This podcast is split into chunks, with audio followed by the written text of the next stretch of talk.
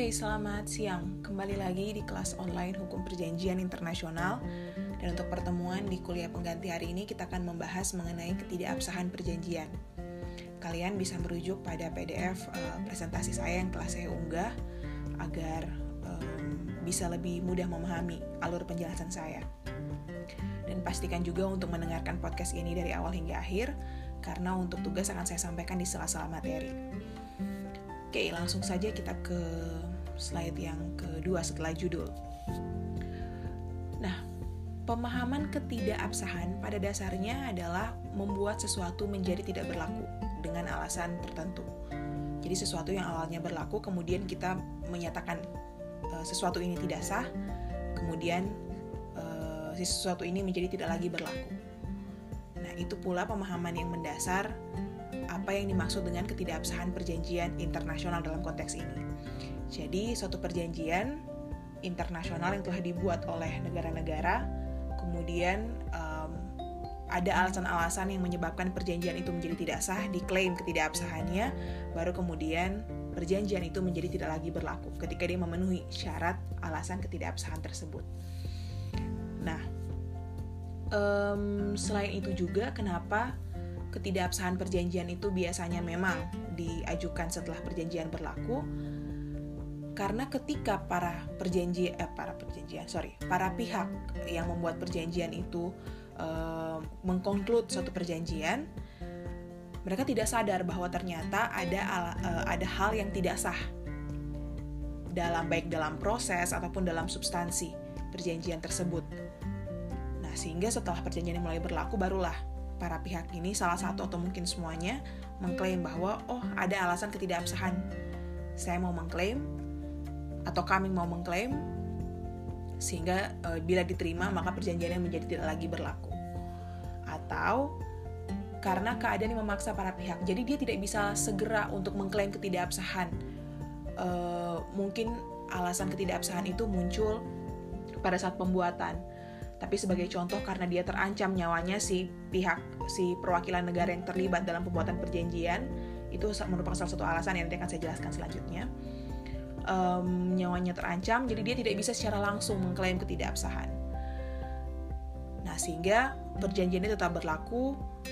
Barulah di kemudian hari si um, perwakilan ini dia mengajukan melalui negaranya bahwa ternyata perjanjian yang dibuat ini ada uh, unsur ketidakabsahannya. Gitu. Jadi uh,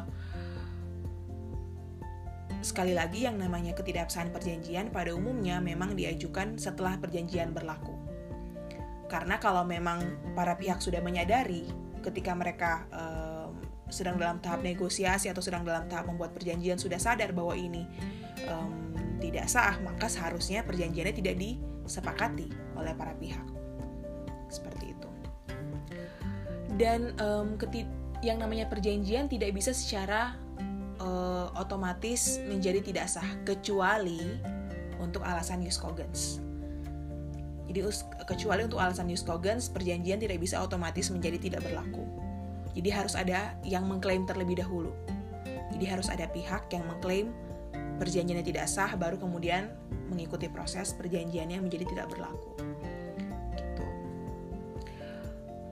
Kemudian perjanjian menjadi tidak sah dan tidak berlaku untuk para pihak yang mengklaim ketidakabsahan atau bagi semua pihak. Jadi nanti kita akan lihat ada jenis-jenis ketidakabsahan, sorry, jenis-jenis alasan ketidakabsahan yang sifatnya absolut berlaku bagi semua pihak, ada yang sifatnya fakultatif. Artinya bisa um, ketidakabsahan ini hanya bagi sebagian pihak yang mengklaim. Gitu. Kemudian berdasarkan Konvensi Wina 69, dasar atau alasan pengajuan ketidakabsahan itu harus sesuai dengan uh, alasan-alasan uh, yang dicantumkan dalam Konvensi Wina 69. Jadi negara tidak bisa menjudge um, perjanjiannya tidak sah karena uh, pertimbangannya sendiri. Jadi dia harus merujuk pada ketentuan dalam Konvensi Wina 69 ada uh, list alasan yang bisa digunakan. Kalau masuk ke dalam list itu barulah klaim bisa diajukan tapi tidak bisa klaim itu disesuaikan dengan uh, apa namanya kemauan negara sendiri. Atau dia memformulasikan alasan sendiri. Ala yang mendasari alasan tersebut harus ketentuan dalam konvensi Wina 69 Oke, okay, dan uh, nanti di minggu depan kan kita akan membahas mengenai terminasi, pember pemberhentian perjanjian. Nah, yang membedakan antara ketidakabsahan dan terminasi perjanjian, kalau ketidakabsahan itu dia sifatnya lebih um, apa ya, lebih ekstrim. Nah, kalau terminasi perjanjian ya ketika para pihak sepakat memberhentikan perjanjian, maka para pihak terlepas dari hak dan kewajibannya. Tapi kalau um, ketidakabsahan, konsekuensinya itu lebih sifatnya lebih destruktif.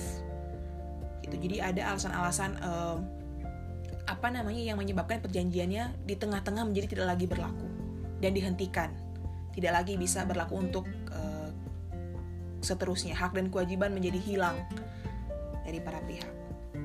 Gitu. Jadi apa ya? Uh, kalau kalian nanti kita akan mempelajari mengenai terminasi perjanjian, kalian akan bisa melihat, oh ada uh, perbedaan yang um, apa namanya ya perbedaan yang subtle apa sih yang implisit antara uh, ketidakabsahan sama um, terminasi perjanjian itu sehingga untuk um, ketidakabsahan perjanjian harus benar-benar mengikuti ketentuan alasan dalam konvensi UNED 69 ini.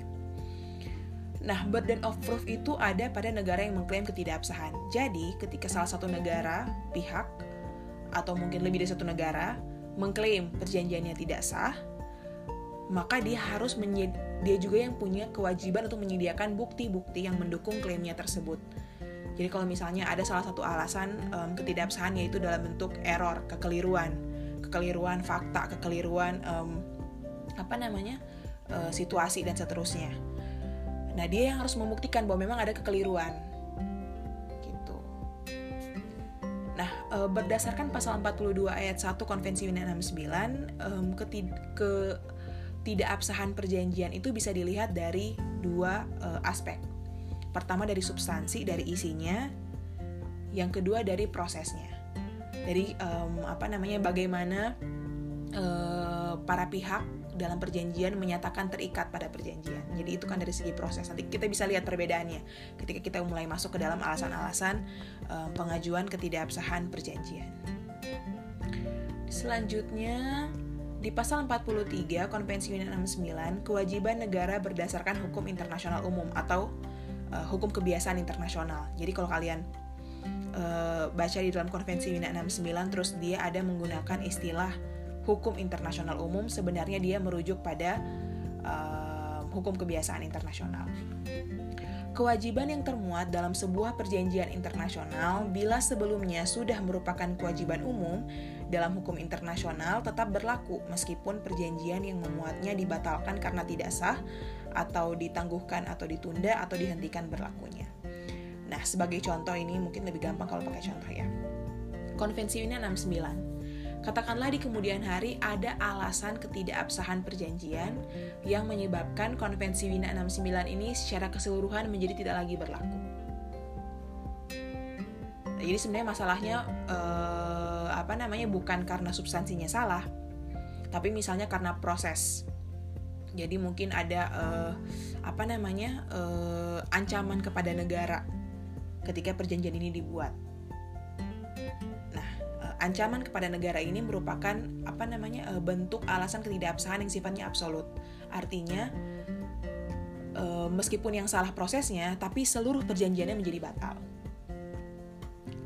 Bedanya dengan kekeliruan, misalnya kalau cuma satu pasal aja yang keliru, ya udah satu pasal aja yang dibatalkan atau dinyatakan tidak sah, tidak lagi berlaku. Jadi katakanlah kalau yang konvensi UNED 69 ini dia mau dinyatakan tidak sah karena alasan yang sifatnya absolut. Jadi seluruh perjanjian menjadi tidak berlaku. Padahal bukan isinya yang salah, tapi prosesnya. Konvensi UNED 69 ini sendiri di dalamnya sudah memuat hal-hal yang sebenarnya sudah merupakan hukum kebiasaan internasional. Misalnya prinsip itikat baik, kemudian perjanjian tidak mengikat pihak ketiga, dan seterusnya meskipun si perjanjian si konvensi Wina 69 ini batal, dinyatakan tidak lagi berlaku, void. Tapi hal-hal di dalam perjanjian tersebut yang telah menjadi hukum kebiasaan internasional tetap akan berlaku. Tapi dalam statusnya sebagai hukum kebiasaan internasional. Oke, selanjutnya bagian ketidakabsahan atas seluruh atau sebagian. Nah, di pasal 44 Konvensi UNED 69 dia membagi uh, apa namanya? Uh, membagi bagaimana um, klaim ketidakabsahan ini bisa diajukan bagi seluruh atau bagi sebagian ketentuan dari perjanjian. Um, perjanjian bisa dinyatakan tidak sah seluruhnya, bisa juga dinyatakan tidak sah sebagian saja. Tapi untuk pernyataan ketidakabsahan sebagian itu tidak berlaku bagi alasan ketidakabsahan yang termuat dalam pasal 51, 52, 53. Nanti kan kita bahas. Jadi pasal 51 itu tentang um, apa namanya? Uh, paksaan kepada wakil negara. Untuk pasal 52 itu tentang ancaman kekerasan kepada negara. Pasal 53 itu pertentangan dengan kaidah jus cogens. Untuk tiga alasan itu sifatnya absolut. Artinya, ketika alasan yang mendasari klaim ketidakabsahan itu adalah salah satu dari ketiga pasal tersebut, maka perjanjian tidak boleh dinyatakan tidak sah sebagian saja. Harus ya secara otomatis itu tidak berlaku semuanya. Gitu. Ketidakabsahannya bagi keseluruhan isi perjanjian. Kemudian kalaupun mau misal eh, kalaupun untuk alasan-alasan ketidakabsahan di luar tiga pasal tadi, tetap harus mengikuti uh, ketentuan dalam pasal 44 ini. Jadi uh, kalau mau pertama kalau mau menyatakan ketidakabsahan bagi sebagian isi pasal isi perjanjian menurut pasal 44 ayat 3 boleh apabila ketentuan yang hendak dinyatakan tidak sah dapat dipisahkan keberlakuannya dari keseluruhan perjanjian. Jadi tidak berdampak pada keseluruhan perjanjian. Jadi uh, apa namanya? Kalaupun pasal itu tidak ada, pasal-pasal yang lain masih tetap bisa dioperasikan sebagaimana mestinya.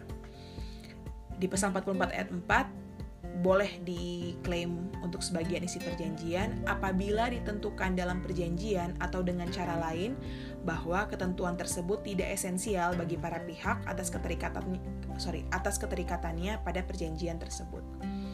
Jadi kalau misalnya uh, itu bukan pas bukan pasal yang penting dalam perjanjian dan uh, apa namanya tidak tidak berdampak bagi uh, para pihak dalam keterikatan dalam keterikatannya terhadap hak dan kewajiban dalam perjanjian tersebut maka boleh untuk si hanya si pasal-pasal tertentu ini aja yang di um, apa namanya dinyatakan tidak sah dan dinyatakan tidak lagi berlaku. Kemudian yang ketiga, bisa juga diajukan sebagian menurut pasal 44 ayat 5 apabila perjanjian masih dapat tetap dilaksanakan secara adil sebagaimana maksud dan tujuannya. Jadi sebenarnya ketiga ketiga syarat untuk memperlakukan perjanjian um, tidak sah tapi hanya sebagian, misalnya hanya satu atau dua pasal, uh, apa namanya harus dipastikan oleh pihak yang mengklaim ketidakabsahan sebagian bahwa meskipun si pasal-pasal ini kita cabut dari perjanjian itu karena tidak sah, perjanjiannya masih tetap bisa beroperasi sebagaimana mestinya, masih tetap bisa dilaksanakan sampai bisa mencapai uh, maksud dan tujuan kenapa perjanjian itu dibuat dan tidak berpengaruh bagi para pihak dalam perjanjian tersebut. Gitu. Jadi kalau perjanjian-perjanjian yang esensial yang kalau misalnya kita klaim tidak sah itu akan berdampak bagi seluruh peserta perjanjian, maka tidak bisa untuk diklaim ketidakabsahan sebagian. Seluruh perjanjiannya harus dinyatakan tidak berlaku, tidak sah. Oke, sekarang kita mulai masuk ke alasan-alasan. Kalau ada pertanyaan mengenai um, pengantar tadi ya silahkan ditanyakan melalui email ataupun melalui chat IDE ya. Nah, alasan yang pertama kita mulai dari pasal 46, aturan hukum nasional untuk pernyataan terikat. Nah, jadi ini sebenarnya alasan di mana negara mau mengklaim perjanjian tidak sah karena dia punya aturan hukum nasional untuk pernyataan terikat dan si perjanjian yang dia klaim tidak sah itu bertentangan dengan aturan tersebut. Itu maksudnya. Nah, tapi kalau kalian baca dalam pasal 46, formulasi kalimat untuk alasan ini dia dalam bentuk negatif. Jadi pada dasarnya itu negara tidak boleh negara tidak boleh menyatakan pernyataan terikatnya tidak sah dengan alasan tidak sahnya pernyataan terikat tersebut berdasarkan hukum nasionalnya. Ini kita lagi ngomong berarti invalidity berdasarkan proses. Tapi dalam pasal 46 formulasi kalimatnya negatif. Jadi uh, apa namanya? Uh, oleh pembuat perjanjian ini oleh drafternya uh, ini sebenarnya untuk menunjukkan bahwa negara tidak boleh um, apa namanya uh, bebas sesukanya untuk menggunakan pasal ini. Jadi diformulasikan negatif artinya harusnya itu nggak boleh. Tapi ada keadaan-keadaan yang bisa mengecualikan ketidakbolehan tersebut gitu. Nah, pengecualian dalam pasal 46 yang pertama, pelanggaran hukum nasional tersebut jelas bagi pihak yang lain, jadi nampak. Jadi bukan um, aturan hukum nasional yang um, apa ya namanya ya, bukan aturan hukum nasional yang sukar untuk diketahui oleh negara yang lain. Jadi udah jelas bahwa negara lain tahu ini merupakan pelanggaran terhadap hukum nasional negara yang bersangkutan, si negara yang mengklaim. Ini kan saya berikan contohnya. Yang kedua, aturan hukum nasional tersebut yang dilanggar merupakan aturan yang sangat penting bagi negara tersebut. Nah, jadi kalau negara mau menyatakan pernyataan terikatnya tidak sah, yang kemudian berdampak pada e, perjanjian yang menjadi tidak berlaku bagi dia, harusnya nggak boleh tapi kalau dia mau mengklaim dia harus mengikuti dua pengecualian ini nah contoh pelanggaran hukum nasional tersebut jelas bagi pihak yang lain itu dalam konteks seperti ini um, adalah hal yang tidak normal kalau negara A harus tahu hukum dari negara B jadi nggak bukan hal yang lazim kalau um, seluruh ketentuan hukum yang berlaku di negara B itu negara A harus tahu semuanya, bahkan sampai ke aturan-aturan daerah. Itu nggak lazim. Yang lazim diketahui oleh negara uh, B adalah ya aturan-aturan yang sifatnya uh, mendasar. Misalnya, oh kalau ini negara federasi, harusnya kewenangan untuk membuat perjanjian internasional itu ada pada pemerintah pusat, bukan pemerintah daerah. Itu hal yang umum. Semua pemerintah di negara mana pun pasti tahu. Kalau untuk negara yang sifat bentukannya negara federasi, eh, negara yang punya negara-negara bagian, maka pemerintah negara bagian tidak punya kewenangan untuk membuat perjanjian internasional. Yang punya kewenangan itu hanya pemerintah pusat. Gitu. Nah, jadi untuk hal-hal seperti ini, untuk uh, hukum nasional yang sifatnya uh, mudah diketahui oleh semua negara, maka ini bisa dijadikan alasan gitu jadi negara tidak bisa mengklaim um, negara tidak bisa menggunakan aturan hukum nasional untuk membenar, untuk membuat pernyataan terikat yang menjadi tidak sah kalau aturan hukum nasional ini sendiri itu tidak jelas, tidak manifest bagi pihak yang lain. Atau misalnya sumber dari hukum nasional ini adalah sumber peraturan daerah yang ya nggak mungkin negara lain ngapain dia tahu. Gitu. Nah, jadi uh, paham ya sampai di sini. Jadi maksud untuk pengecualian yang pertama adalah dasar aturan hukum nasional yang dipakai oleh si negara yang mengklaim ketidakabsahan ini harus yang jelas bagi pihak yang lain. Dia harus rely pada aturan yang uh, seharusnya diketahui oleh pihak yang lain. Dia tidak boleh rely pada um, aturan atau ketentuan dalam hukum nasionalnya yang tidak akan bisa diketahui oleh negara yang lain biasanya hal-hal yang diketahui oleh negara yang lain yang jelas diketahui oleh negara yang lain itu biasanya aturan-aturan yang mendasar seperti eh, prinsip-prinsip uh, dalam konstitusi bentuk negara seperti apa kemudian uh, dalam hubungan internasional kalau negaranya bentukannya seperti ini siapa sih yang berhak membuat perjanjiannya itu hal-hal yang sifatnya prinsipil dan bisa digunakan sebagai alasan tapi kalau uh, hukum nasional yang tidak jelas tidak manifest maka tidak bisa diklaim sebagai dasar. Nah, ini juga terkait dengan uh, pengecualian yang kedua. Aturan hukum nasional yang dilanggar tersebut merupakan aturan yang sangat penting bagi negara tersebut. Jadi aturan yang sangat ya tadi prinsipil, mendasar. Gitu. Jadi sehingga kalau misalnya aturannya itu prinsipil, uh, pasti akan jelas juga bagi pihak yang lain. Karena ini kita sudah bicara tentang negara dengan negara yang berhubungan pasti diplomat-diplomatnya udah uh, apa namanya udah punya pengetahuan yang cukup mengenai perjanjian internasional jadi uh, kita tidak boleh menggunakan apa ya kita tidak boleh menggunakan pola pikir awam ya. Karena yang akan terlibat dalam pembuatan perjanjian adalah ahli harusnya. Gitu baik diplomat pemerintah dan seterusnya. Itu ini uh, biasanya merujuk pada batasan konstitusional atas kekuasaan membuat perjanjian internasional. Makanya apa namanya kalau uh, hal-hal yang sifatnya uh, apa ya aturan-aturan yang tidak merupakan bagian dalam konstitusi satu negara biasanya sulit untuk digunakan sebagai dasar. Biasanya muncul dalam kasus pembuatan perjanjian oleh non metropolitan atau overseas territory, kemudian diklaim tidak sah dari parent state-nya atau negara federasi. Nah, eh, apa namanya ini tadi? Jadi si parent state-nya eh, di kemudian hari mengklaim bahwa perjanjian yang dibuat oleh pemerintah daerah dari overseas territory itu nggak sah. Maka perjanjian menjadi tidak sah, tidak berlaku bagi dia. Itu contohnya. Kemudian eh, dalam Konvensi UNED 69 kalau negara mau mengklaim ketidakabsahan berdasarkan alasan ini, maka harus diajukan segera sebelum uh, masuk dalam tahap pelaksanaan kewajiban dalam perjanjian. Jadi tidak boleh uh, meskipun memang tidak ada batas waktunya ya. Jadi tidak dalam konvensi UNED dia tidak menyebutkan batas waktu yang spesifik. Tapi uh, nanti kalau melakukan klaim berdasarkan alasan ini, nanti akan dilakukan assessment oleh para pihak yang lain atau misalnya kalau mau dibawa ke sengketa ke mahkamah internasional, misalnya hakimnya akan melakukan assessment.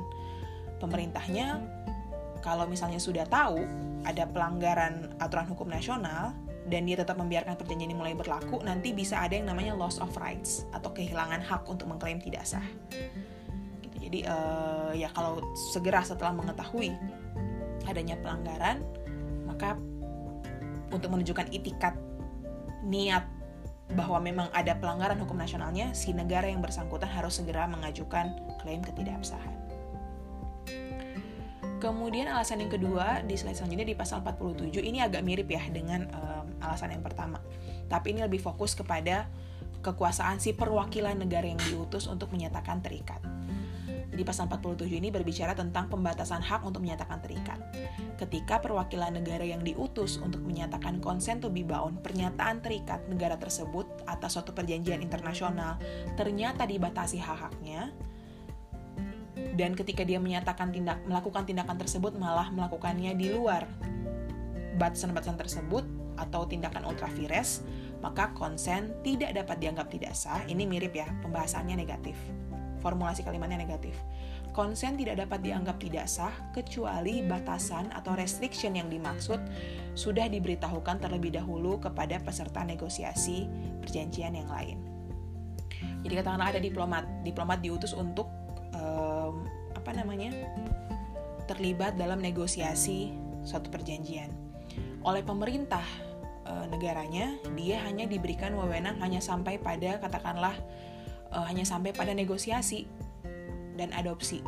Tidak bisa sampai pada um, consent to be bound. Itu misalnya. Jadi dia hanya sampai pada adopsi kan udah tau lah ya bedanya ya. Tapi dia malah melakukan tindakan yang uh, pernyataan terikat tersebut. Dalam hal tersebut, pernyataan terikat yang dilakukan oleh si perwakilan negara yang dimaksud itu bisa dinyatakan tidak sah, sehingga um, perjanjian ini menjadi tidak berlaku bagi si negara yang bersangkutan. Kalau batasan tersebut sudah diberitahukan terlebih dahulu kepada pihak yang lain, jadi para pihak sudah tahu bahwa harusnya orang ini tidak uh, punya wewenang untuk sampai kepada pernyataan terikat, tapi si orang ini tetap melakukan hal tersebut. Nah, kalau um, pihak yang lain sudah mengetahui, tapi si orang ini tetap melakukan, maka si negara yang bersangkutan bisa mengklaim alasan ketidakabsahan berdasarkan pasal 47. Jadi contohnya ya, misalnya negara-negara sudah diberitahu bahwa untuk pernyataan terikat Indonesia yang melakukan harus menteri luar negeri, misalnya. Tapi kemudian muncullah diplomat siapa lah gitu. Terus kemudian diplomat ini dalam prosesnya bahkan sampai kepada pernyataan terikat mengeluarkan dokumen pernyataan terikat dari suatu negara, padahal dia tidak punya wewenang untuk itu. Gitu. Atau kalau pernyataan terikatnya dalam bentuk tanda tangan saja, maka dia tanda tangan padahal dia tidak punya wewenang untuk itu. Nah, kalau pihak lain udah tahu uh, bahwa ini harusnya tidak dilakukan oleh si orang yang bersangkutan, maka si negara asal dari si perwakil dari si uh, perwakilan uh, tersebut, si diplomat tersebut bisa mengklaim ketidakabsahan berdasarkan pasal 47 untuk tugas pertama, saya akan minta kalian mencari kasus masing-masing satu di mana negara mengklaim ketidakabsahan perjanjian berdasarkan alasan dalam pasal 46 dan pasal 47. Jadi coba cari kasus di mana ada upaya yang dilakukan negara untuk mengklaim ketidakabsahan perjanjian dengan alasan dalam pasal 46 dan pasal 47, masing-masing pasal 1. Jadi satu contoh kasus untuk pasal 46 dan satu contoh kasus untuk pasal 47. Itu tugas yang pertama. Oke. Okay. Kemudian alasan yang ketiga selanjutnya yaitu kekeliruan atau kesalahan di pasal 48. Nah, e, kalau tadi kita ngomong mengenai proses untuk pasal 46 47 itu e, alasan ketidakabsahan dari segi prosedural, pernyataan terikat yang tidak sah. Sekarang kita akan mulai masuk ke dalam substansi. Pasal 48 itu kekeliruan kesalahan berbicara tentang bagaimana negara dapat menyatakan perjanjian menjadi tidak sah bagi dia kalau ada kesalahan atas fakta atau situasi yang termuat dalam substansi naskah perjanjian. Dan sifatnya bisa mutual, bisa memang para pihaknya sepakat bahwa kedua katakanlah bilateral, kedua pihaknya sepakat oh memang salah. Atau unilateral, si negara hanya si negara ini aja yang merasa tidak sah. Uh, sorry, merasa keliru sehingga dia mengklaim, tapi harus disertai dengan bukti karena tadi burden of proof-nya kan ada pada pihak yang mengklaim ketidaksahan. Kekeliruan bisa atas fakta atau situasi. Fakta atau situasi ini dianggap ada atau terjadi pada waktu dibuatnya perjanjian dan merupakan dasar yang penting bagi si negara tersebut untuk mau menjadi pihak pada perjanjian yang dimaksud. Nah, um, kalau kalian baca di dalam pasal 48, kekeliruan atas fakta atau situasi itu harus diasumsikan si negara yang mengklaim untuk ada pada saat perjanjian itu dibuat. Jadi um, jadi kekeliruan yang dimaksud itu terhadap fakta atau situasi terkait dengan keadaan pada saat perjanjian dibuat. Nah, um, error kekeliruan ini tidak bisa diajukan untuk kesalahan typo, kesalahan grammar, kesalahan wording, um, linguistik jadi untuk hal-hal seperti itu tidak bisa diajukan kekeliruan. Kekeliruan itu diajukan bagi fakta atau situasi yang esensial bagi e, negara menjadi pihak dalam perjanjian tersebut. Gitu. Negara tidak boleh menggunakan pasal ini bila kesalahan tersebut disebabkan oleh negara itu sendiri dan pada waktu e, dibuat negara tersebut tidak mengetahui akan kemungkinan terjadinya kesalahan. Makanya kan ada persyaratan fakta atau situasi dianggap ada terjadi pada waktu dibuatnya perjanjian. Jadi memang e, hal ini dimaksudkan agar kalau misalnya ada di kemudian hari memang diketahui ada kesalahan tapi e, bukan sesuatu yang diketahui pada saat perjanjian itu dibuat, maka e, alasan kekeliruan tidak bisa digunakan. Jadi katakanlah oh peta di zaman tahun e, 1980-an uh, uh, kualitasnya masih kurang bagus. Tapi kemudian 20 tahun kemudian ada teknologi baru dan kemudian di discover ada kesalahan dalam uh, garis-garis petanya nah itu nggak bisa dipakai alasan yang itu. Gitu. Jadi harus pada uh, terkait faktor situasi yang dianggap ada terjadi pada saat perjanjian dibuat. Jadi tidak boleh uh, apa namanya ya futuristik terus melihat ke belakang. Gitu. Jadi uh, titik tolaknya berangkatnya pada fakta atau situasi pada saat perjanjian dibuat yang diasumsikan diketahui oleh para pihak atau minimal sisi pihak si negara yang mengklaim ketidakabsahan. Oke, nah contoh kasusnya ini adalah Temple of Privy Hair case. Jadi ada uh, suatu keadaan di mana negara mengklaim kekeliruan letak lokasi di peta. Nah ini yang akan menjadi tugas kalian yang kedua. Silahkan kalian cari baca kasus Temple of Privy Hair case yang dibawa ke Mahkamah Internasional ICJ.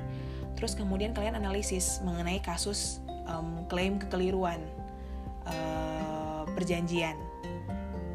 Jadi ini kan kasus antara Kamboja dan Thailand. Jadi ada uh, apa namanya uh, keadaan di mana salah satu pihak mengklaim perjanjian antara uh, kedua negara tersebut tidak sah karena ada kekeliruan tugas kalian untuk membaca menganalisis bagaimana tanggapan ICJ atas klaim tersebut. Jadi dianalisis bagian mengenai um, klaim kekeliruan. Jadi saya nggak minta semuanya ya. Jadi paling kalian jelaskan kasus posisi kasus, kasus posisi um, case-nya seperti apa. Kemudian langsung masuk ke uh, klaim kekeliruan dari salah satu pihak. Jadi ada salah satu pihak yang mengklaim kekeliruan. Terus kenapa kekeliruan itu diajukan dan bagaimana respon ICJ terhadap klaim tersebut. Apakah ICJ menerima klaim tersebut? Apakah ICJ menolak? Alasannya kenapa itu yang kalian uh, analisis. Itu tugas yang kedua. Oke, okay, um, kesalahan di dalam perjanjian tidak langsung menjadikan perjanjian itu batal. Jadi harus terlebih dahulu ditetapkan perjanjiannya tidak sah. Jadi um, katakanlah ada dua negara yang bersengketa kesalahan um, letak lokasi di peta misalnya. Nah, uh, salah satu pihak mengklaim menemukan oh ini ini keliru. Nah itu aja nggak cukup, harus ada proses uh, diajukan klaim, kemudian para pihak sepakat perjanjian tidak sah, baru kalau memang mau dibatalkan uh, salah satu atau seluruh perjanjian setelah ditetapkan perjanjian tidak sah. Gitu. Jadi eksistensi kekeliruan itu tidak bisa langsung membuat perjanjian batal atau perjanjian menjadi tidak sah, harus ada prosesnya. Itu alasan yang ketiga dalam pasal 48. Kemudian alasan yang keempat itu ada dalam dua pasal, pasal 49 dan pasal 50. Kecurangan dan korupsi. Contoh fraudulent conduct, fraud atau tindakan curang seperti pernyataan palsu yang disengaja secara sepihak mengubah naskah atau ada penipuan kepada negara agar memberikan persetujuan terikat. Itu contoh fraudulent conduct. Kalau uh, contoh korupsi ya, korupsi pemberian bribe, suap misalnya. Gitu. Dan kalau misalnya uh, mau diklaim perjanjian tidak sah karena ada tindakan korupsi, harus uh, apa namanya uh, nilai sub, nilai nilai korupsinya itu harus substansial jadi tidak boleh kalau cuma sekedar kasih plakat misalnya atau sekedar kasih buket bunga kepada perwakilan dari negara yang lain itu tidak boleh dianggap sebagai bribery. Jadi tidak cukup kalau mengklaim perjanjian yang tidak sah dengan small courtesy atau favor atau bantuan. Harus benar-benar nilai yang substansial. Mungkin memang nggak dijelaskan ya substansialnya harus seperti apa tapi nanti bisa diassess apakah ini masuk ke dalam small courtesy atau favor dan ini masuk ke dalam korupsi. Gitu. Nanti akan uh, sifatnya case by case dan sejauh ini belum ada perjanjian yang uh, menyatakan tidak sah atas dasar kedua alasan ini baik kecurangan maupun korupsi Kecurangan dan korupsi dapat diklaim negara atas sebagian dari isi perjanjian karena sifatnya fakultatif. Tidak uh, apa namanya absolut tidak imperatif seperti uh, ketiga pasal yang akan kita bahas setelah ini. Dan untuk alasan yang kecurangan dan korupsi ini merupakan apa ya namanya ya um, di tengah-tengah antara ketidakabsahan proses dan ketidakabsahan substansi gitu jadi um, prosesnya ya tidak sah dia menyuap untuk uh, menerima pasal tapi bisa jadi juga pasal yang dibuat ternyata dari, segi substansinya itu tidak sah. Oke, selanjutnya ke alasan yang kelima dalam pasal 51 paksaan kepada wakil negara. Nanti kita akan bisa melihat perbedaan antara pasal 51 dan pasal 52 setelah ini. Nah, untuk pasal 51 ancaman fisik terhadap perwakilan negara, jadi secara individual. Baik eh, dia sendiri ataupun bagi keluarganya untuk menerima pasal-pasal dalam perjanjian atau menyatakan persetujuan terikat atas suatu perjanjian dan e, tindakan ancaman ini, ancaman fisik ini yang menyerang kepada wakil negara akan menjadikan perjanjian tersebut secara keseluruhan tidak memiliki akibat hukum sama sekali dan batal semuanya keseluruhannya. Jadi without any legal effect dan void dianggap tidak pernah ada ini tidak bisa diterapkan kepada sebagian perjanjian. Keseluruhan ketika diketahui di kemudian hari setelah perjanjian mulai berlaku, udah udah berlaku misalnya, tapi di uh, si wakil negara akhirnya memberanikan diri untuk melaporkan keadaan ancaman yang dia terima ketika dia sudah merasa aman. Diberitahukanlah uh, alasan uh, kenapa perjanjian ini harusnya tidak sah. Begitu diketahui dan di apa namanya diputuskan bahwa perjanjian memang tidak sah dengan alasan ini, maka perjanjian dianggap tidak pernah ada. Gitu. Jadi uh, ya void, batal. Ancaman diberikan kepada wakil yang dikirimkan negara berdampak padanya sebagai individu ya jadi sebagai individu bukan sebagai wakil negara tapi dia diserang karena dia wakil negara yang punya kapasitas untuk uh, mewakili negara, tapi serangannya kepada individu kepada dia sebagai uh, individu. Biasanya digunakan tidak pada perjanjian yang membutuhkan ratifikasi. Ya, karena kan kalau bisa membutuhkan ratifikasi setelah dia diancam, kan tetap harus diserahkan lagi kepada mekanisme lanjutan ratifikasi. Sementara kalau tanda tangan dengan dia sign langsung mulai berlaku. Sehingga biasanya uh, ancaman kepada wakil negara ini uh, klaim ini digunakan untuk perjanjian yang tidak membutuhkan ratifikasi. Jadi yang bisa langsung mulai berlaku hanya dengan tanda tangan saja. Nah, contohnya ada pada tahun 1939. Jadi ada ancaman yang diberikan kepada presiden dan menteri luar negeri Cekoslovakia untuk menandatangani perjanjian atas penempatan Bohemia dan Moravia di bawah perwalian Jerman. Jadi ada ancaman kepada uh, wakil negara dari Cekoslovakia agar supaya mereka mau tanda tangan si perjanjian penempatan Bohemia dan Moravia di bawah perwalian Jerman ini. Nah, tugas yang ketiga, saya minta kalian mencari secara detail apa sih yang terjadi terhadap Presiden dan Menteri Luar Negeri Cekoslovakia pada tahun 39 ini. Jadi, um, tugas yang ketiga adalah kalian mencari uh, kasus yang saya berikan contoh ini, apa yang terjadi, bagaimana bentuk ancamannya, dan uh, dianalisis mengapa ini bisa masuk ke dalam kategori pasal 51. Itu tugas yang ketiga. Oke, selanjutnya pasal uh, pasal 52 alasan yang keenam ancaman kekerasan kepada negara. Jadi tadi kan serangan kepada wakil negara secara individual. Tapi untuk pasal 52 itu ancaman kepada negara secara keseluruhan. Gitu misalnya ancaman serangan dan seterusnya. Nah, um, sama dengan pasal 51 tadi, ini sifatnya absolut. Jadi begitu di uh, terbukti bahwa memang perjanjiannya itu tidak sah dengan alasan ancaman kekerasan kepada negara, maka perjanjiannya menjadi tidak berlaku keseluruhannya. Void. Perjanjian tidak sah dan batal bila pembuatannya dilakukan dengan ancaman atau penggunaan kekerasan yang tidak sesuai hukum atau unlawful, bertentangan dengan prinsip-prinsip dalam piagam PBB. Nah, artinya um, ada jenis penggunaan kekerasan yang sesuai hukum kalau kalian masih ingat di mata kuliah hukum internasional, kalian pasti udah diajarkan mengenai prinsip dalam hukum internasional dalam piagam PBB yaitu kalau negara mau, uh, sorry, negara-negara tidak boleh menggunakan kekerasan terhadap negara yang lain. Ancaman atau kekerasan secara uh, langsung, kekerasan bersenjata itu tidak boleh dilakukan. Tapi ada pengecualian yaitu untuk membela diri atau untuk um, keamanan perdamaian internasional sudah mendapatkan izin dari Dewan Keamanan. Nah, jadi kalau tidak memenuhi syarat itu, maka sebenarnya nggak boleh negara menggunakan kekerasan kepada negara yang lain. Nah, ini kita bisa lihat dalam dua contoh ya. Contoh yang pertama, perjanjiannya tidak sah.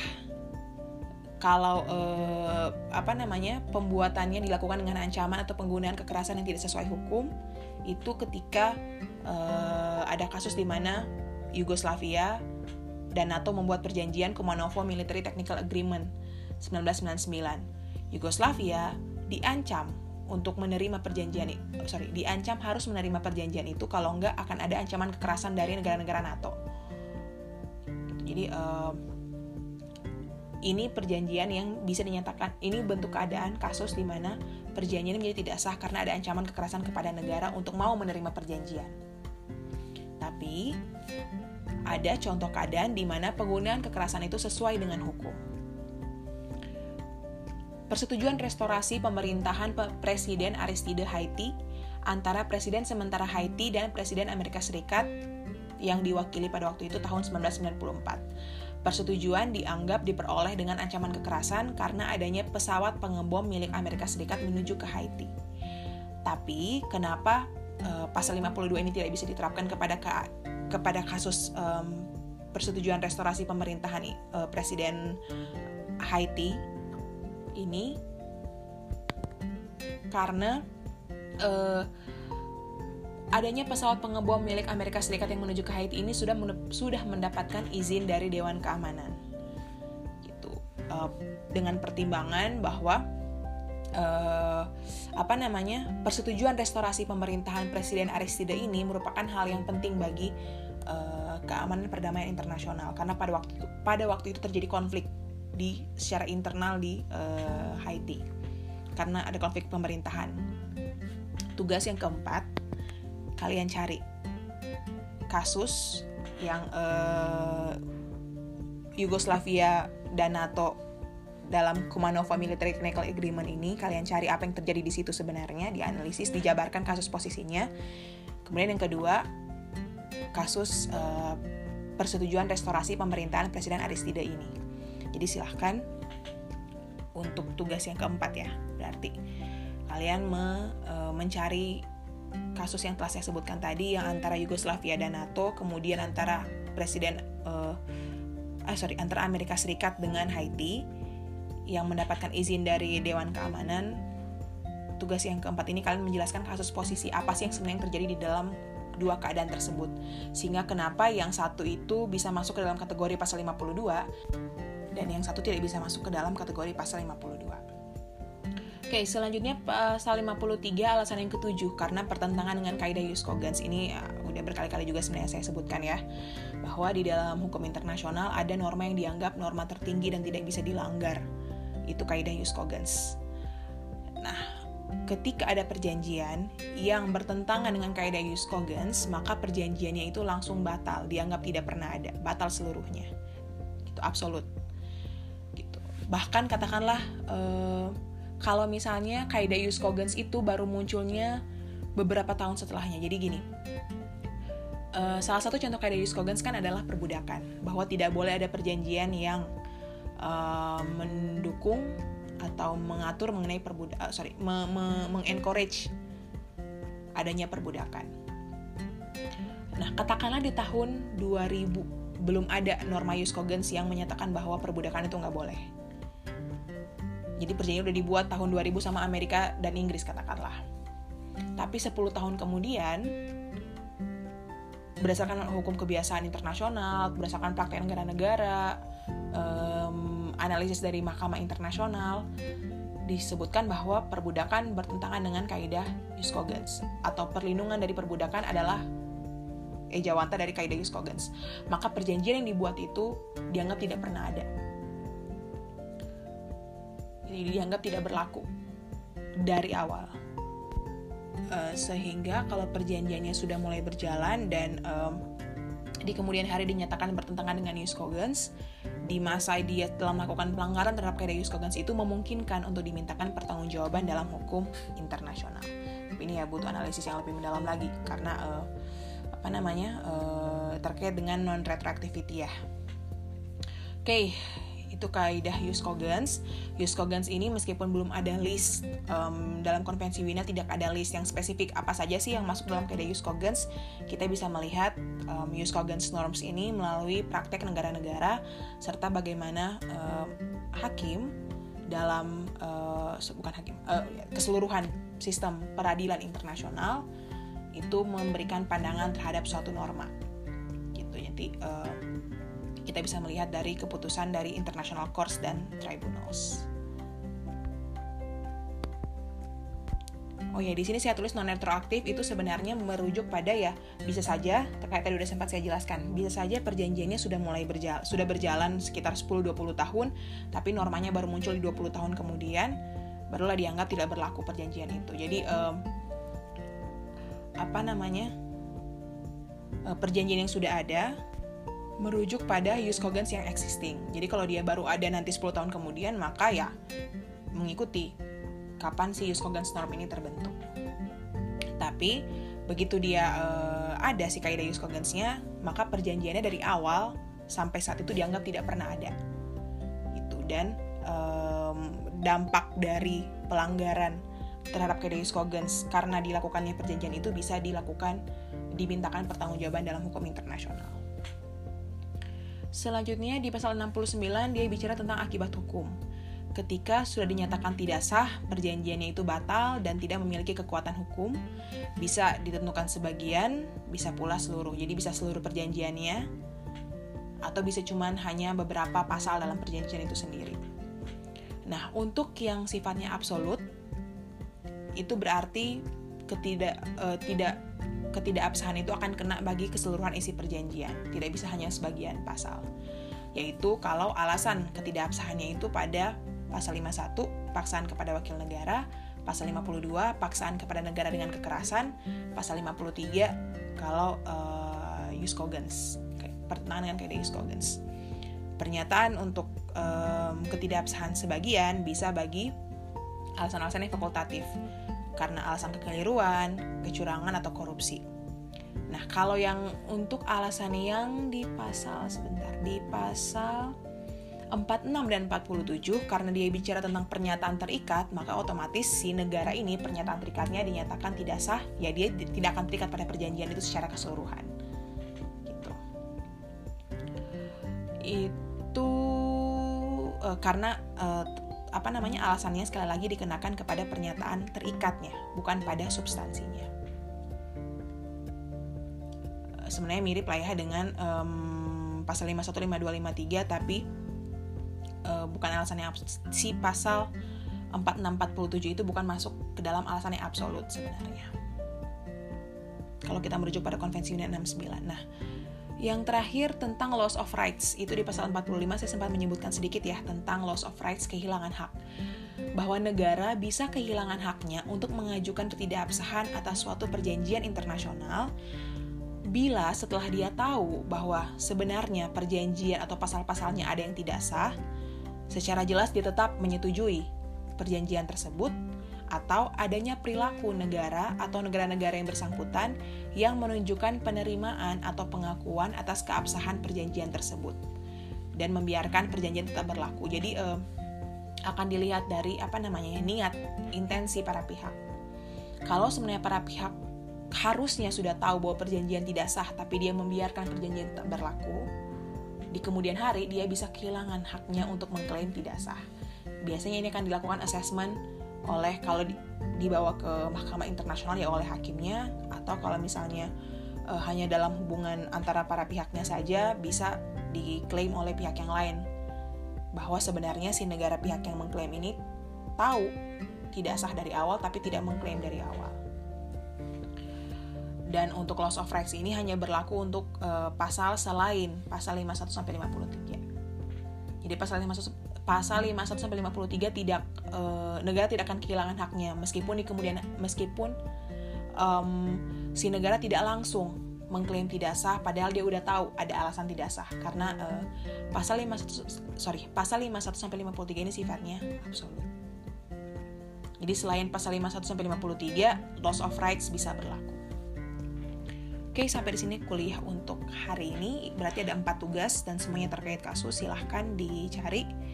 Dan untuk format saya akan cantumkan di dalam portal. Kalau ada pertanyaan mengenai materi, ada bagian yang tidak jelas, kayaknya ada beberapa bagian yang saya terlalu cepat ya. Tolong ditanyakan baik melalui IDE ataupun melalui email saya. Saya akan berusaha untuk menjawab dengan segera. Oke, sampai ketemu di pertemuan terakhir di minggu ini ya di hari Kamis. Eh, selamat mengerjakan tugas dan uh, bagi yang berpuasa semoga lancar puasanya dan semoga kita semua tetap sehat. Oke, sampai ketemu di pertemuan selanjutnya.